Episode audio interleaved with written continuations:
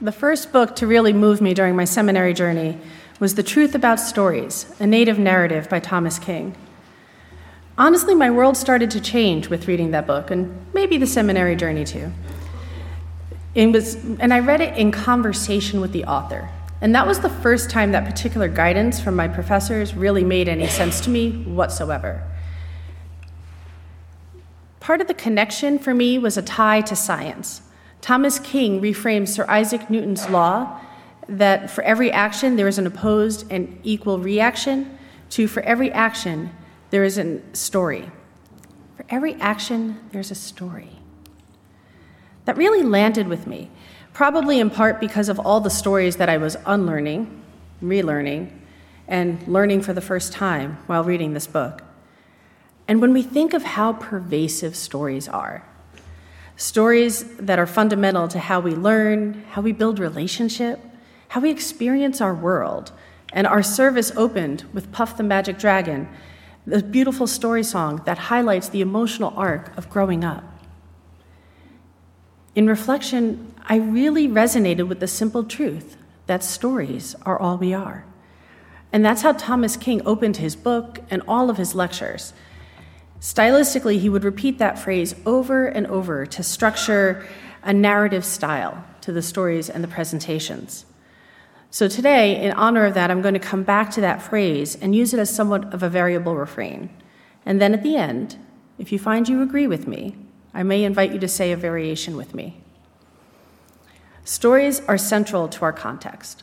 Over our time here at UUCF, I had the honor of witnessing your 61st anniversary and the congregation held history sessions and shared so much of your congregational story.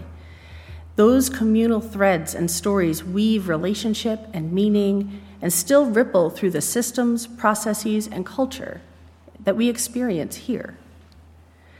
Part of that context in the congregation, as was highlighted in our earlier song today, we didn't start the fire. There's a lot of context in that song and here in our congregation, in this season, we also celebrated how we love to learn as a group. In an example that I build on today, we've discussed some of the intersections of science and indigenous wisdom, particularly from Robin Kimmerer's Braiding Sweetgrass, and how that pulled indigenous wisdom and biology together. And we reflected on some of the beauty of the intersection of those worldviews. Today, science conducted by Dr. Stephanie Grella in the Ramirez Group has imaged memories. I know, right? That's amazing. And you can check it out in the NIH director's blog. They do this with something called optogenetics, at least in mice. And optogenetics is a combination of optics and genetics. These images allow us to study the function of nerves and memories in new and amazing ways. Some of the images allow the scientists to measure the, some of the initial fluidity of memory. Others show the ability to shape memory before it stabilizes. And later, when memories are retrieved, as was highlighted in our re- earlier reflection, they actually can be modified and influence each other over, a, before they restabilize. Overall, that process is called reconsolidation. And it's amazing to imagine a picture of a memory and memories interacting. I wonder if you've experienced a memory that seems to have changed over time. I know I have. Some of my memories have become softer, others have become more central and powerful. And sometimes I found that these memories that interact with the whole are greater than the sum of their parts. The idea that that process that's starting to be able to be visualized at a cellular level really fills me with awe. But what does that mean? We've talked about how our context and our worldview can shape our experience, and our experiences, in turn, shape our context and worldview. And this creates room for story, for our story, to change over time. Both modern science and our lived experience are two of our sources, and they affirm that our memories are not fact. And that is why the truth about stories is stories are all we are. This reinforces for me that our lived experience is ours, powerful, and not universal. Not in a relativistic sense, but in a life is complex sense. In fact, I've noticed that when my story gets simple, there may be many truths going on, but there are definitely two truths going on. One, I'm tired. And two, I'm probably wrong. Life just isn't simple. Stories aren't simple either, at least not good stories, not whole stories. Stories grow and change, and they build as we grow and change and learn. We weave the stories of our lives from each moment, from the memories of joy, peace, times of learning and growth. There are also memories of grief and loss.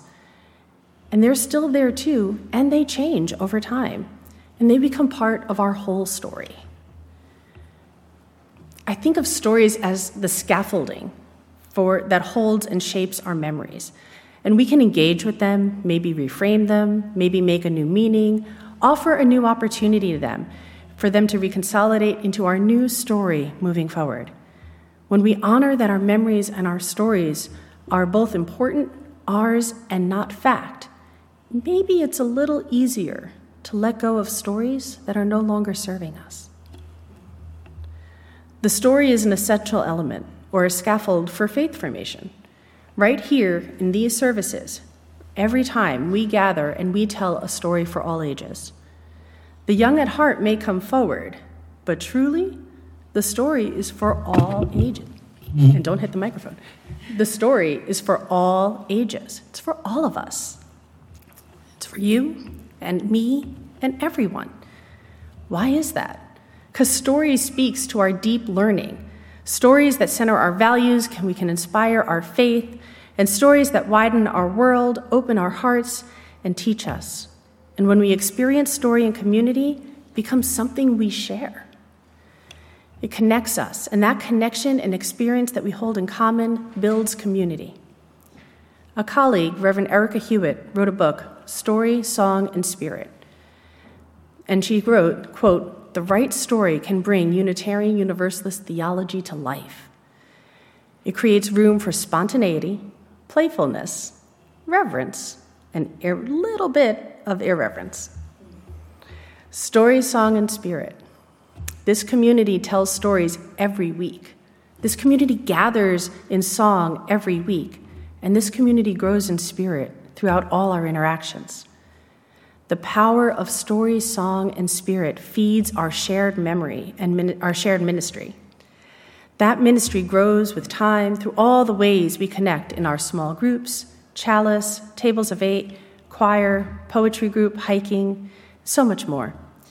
Each of these groups have stories too stories of why, stories of lived experience, and stories of group gatherings. Story, song, and spirit is how we grow and build those deep connections. And that is why the truth about stories is stories are all we are. Each member of this community helps us all grow into our best selves. Each member brings a story, a perspective, a social location, and we all learn from each other. And we learn from gifts and talents that are shared.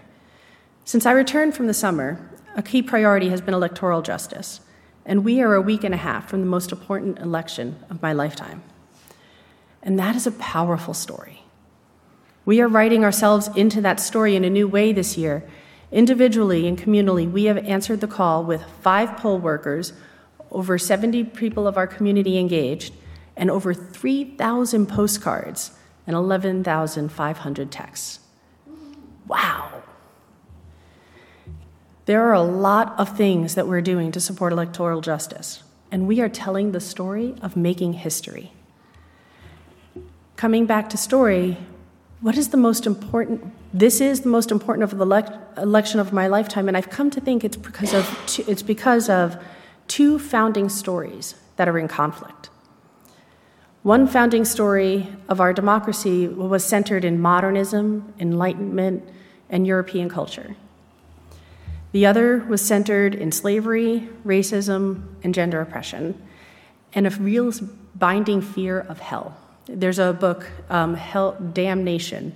Please pardon the language, it is actually the title. Um, and it references the origin of hell through the history of our nation and how fundamental that is to some of what's happening right now.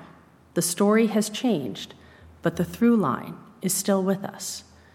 And as those two stories are coming together, now we have we have the most important election of my lifetime where the ability to have fair elections in the future and democracy itself is, at, is involved in this election. And I, I am, and many of us have expressed that I'm part of what's inspiring me here is to work on preventing the regional changes from this year oppressing trans children, voter rights, and reproductive justice from becoming a national story. This is time is a, this is a time of many powerful stories. And I want to see our values honored in civic life. The powerful stories of our time won't end on November 8th. We're in the midst of a climate crisis. UCF is engaged in the Silver Project and has members on key local and communal efforts to affect climate change. I invite you to think for a minute about the power of story in the climate crisis. The science has been known for generations. And there are people who didn't want to hear that story and created their own. As denial of climate change grew, the story grew from a denial of climate change as a tool to support the fossil fuel industry. The science wasn't disregarded initially. The story was told and retold, but it wasn't really real.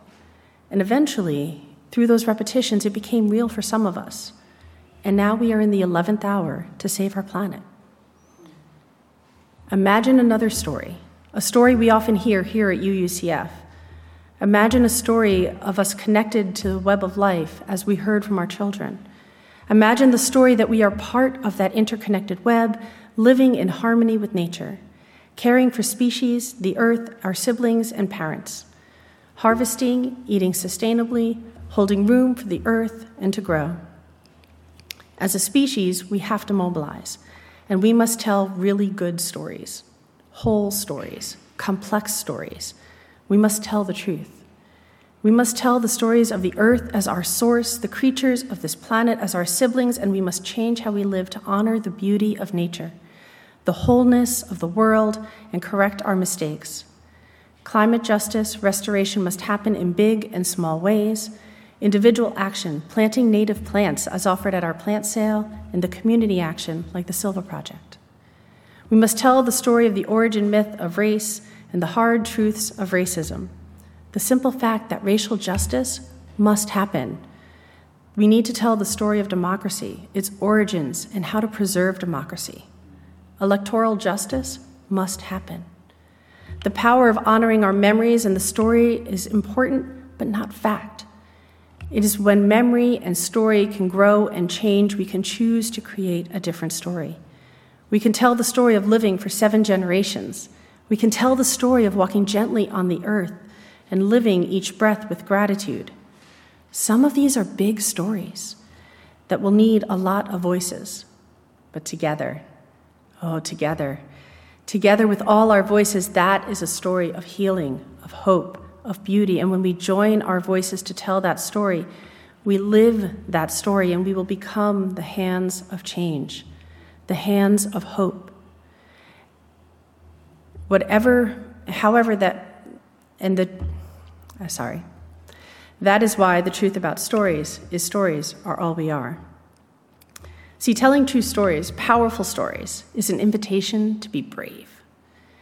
Not all courage happens in large societal movements. Honoring the fractal nature of our relationships, as taught by Adrienne Maree Brown, to be brave in that space only results by being brave in our day to day interactions. I'm curious, has anyone here ever used the story, used the phrasing, the story I'm making up, or some variant of? I see a few hands. I learned that from Brene Brown's Rising Strong. I use it all the time. Events happen and we make meaning of them. A story is born, and those stories we tell ourselves are foundational to shaping how we respond. And how we respond is literally the only thing we control. It determines how we see the world, how we move in the world, and eventually our own mental and emotional health. Owning our story with vulnerability is one of the most powerful things we can do. The story I'm making up is a powerful way to own our own stories and remember, remembering back to the beginning, I said when the story is simple, I'm usually wrong.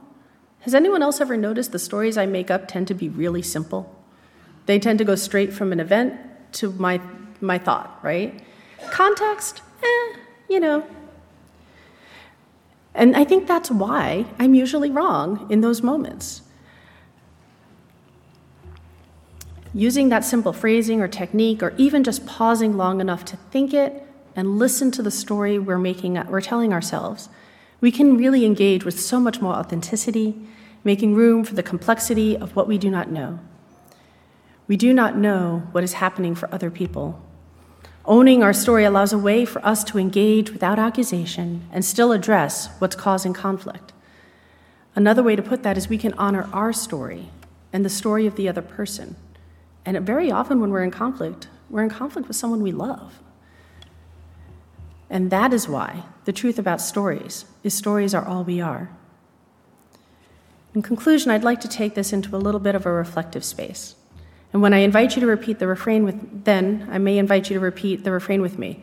It's a little modified in the last version, so it's in the order of service as well. If it would feel good to you, settle into your seat and find a comfortable position with your spine generally upright. I invite you to place a hand on your heart and another on your belly, breathing into the connections between your mind, heart, and body.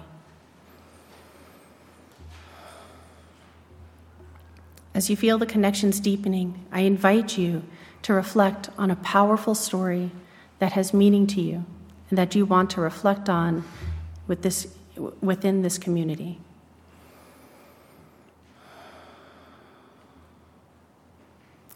What makes it powerful?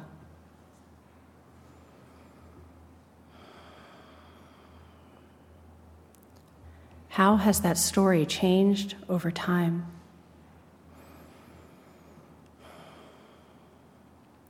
How has that story impacted other stories in your life.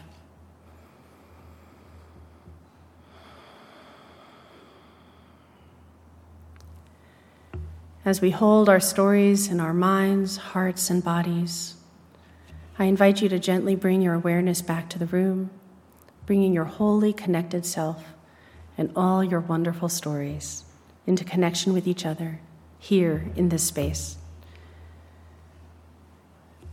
The truth about stories is that changing, growing, learning, hopeful stories are all we are.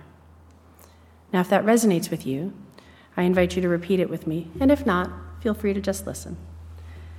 The truth about stories is that stories, changing, growing, learning, hopeful stories, are all we are. Please rise and body your spirit and join in hymn 1008 when the heart is in a holy place.